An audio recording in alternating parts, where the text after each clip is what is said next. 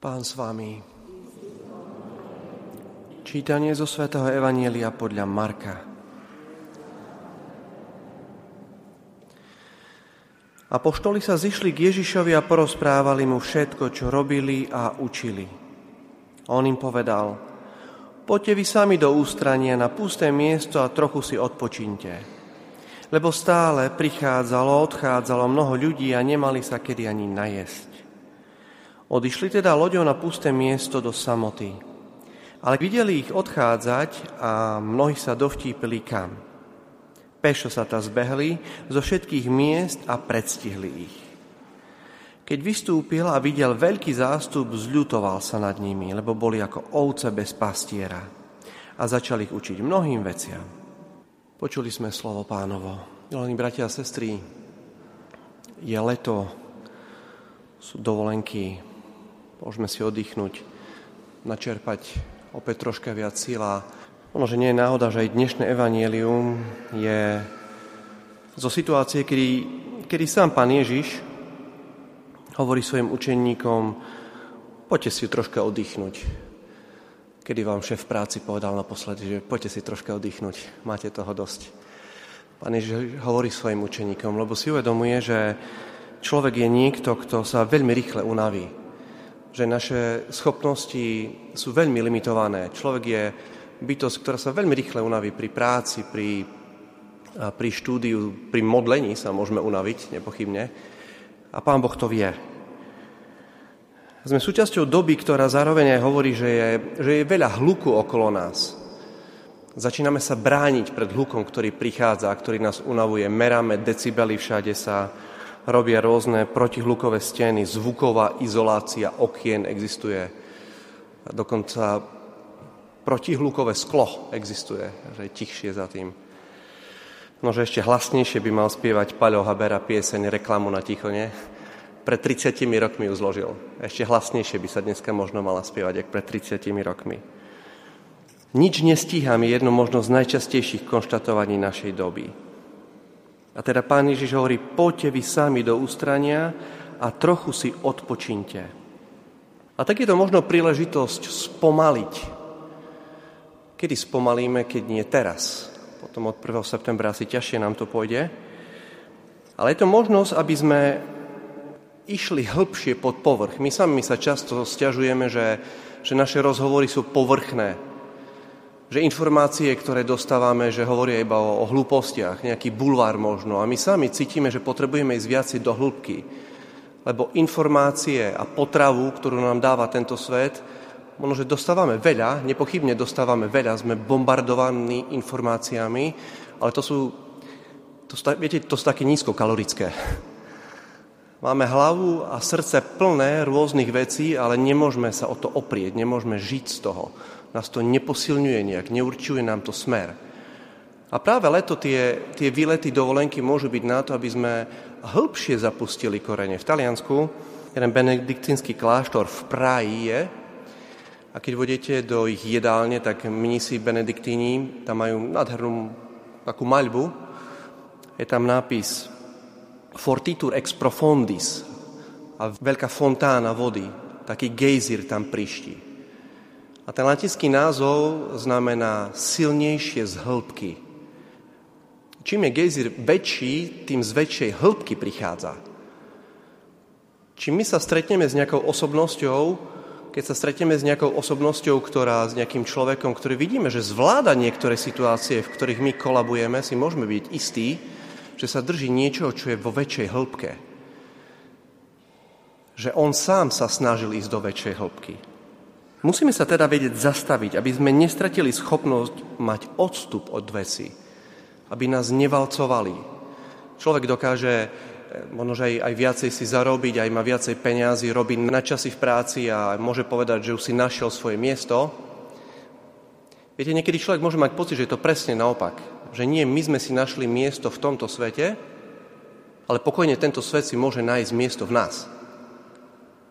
So svojimi hodnotami, so svojimi hlúpými názormi, so svojím povrchným slovníkom. A preto sú dobré letné chvíle, kedy aj na pracovisku asi viacej pochopia, že sa chceme zastaviť a stráviť čas so svojimi blízkymi. A teda nielen naše telo, ale aj náš duch, naša duša potrebuje oddych. Som čítal raz jeden taký rozhovor, bol s jedným psychologom a on hovoril, taký zaujímavý názor tam bol, hovorí, že, že čiste fyzická únava v podstate ani neexistuje. V podstate ani neexistuje. Že vždy je to spojené s nejakou psychickou únavou. Pretože nevládzem alebo nemám odpovede na otázky. Pretože sa hádam s niekým. A tak sa chceme stíšiť. Zároveň, keď sa pozrieme aj na ľudské dejiny, vidíme, že všetky veľké náboženstvá vznikli na púšti. Ján Krstiteľ strávil čas na púšti. Sám pán Ježiš štyridsať dní strávil na púšti predtým, než začal svoju verejnú činnosť. Čo tam robil? Nič? Nie, kopal. Prehlboval ešte viacej, pokiaľ vôbec mohol. Ešte viacej prehlbiť svoj vzťah so svojim nebeským otcom. Chystal sa na to. Stíšil sa. Pripravil sa na to.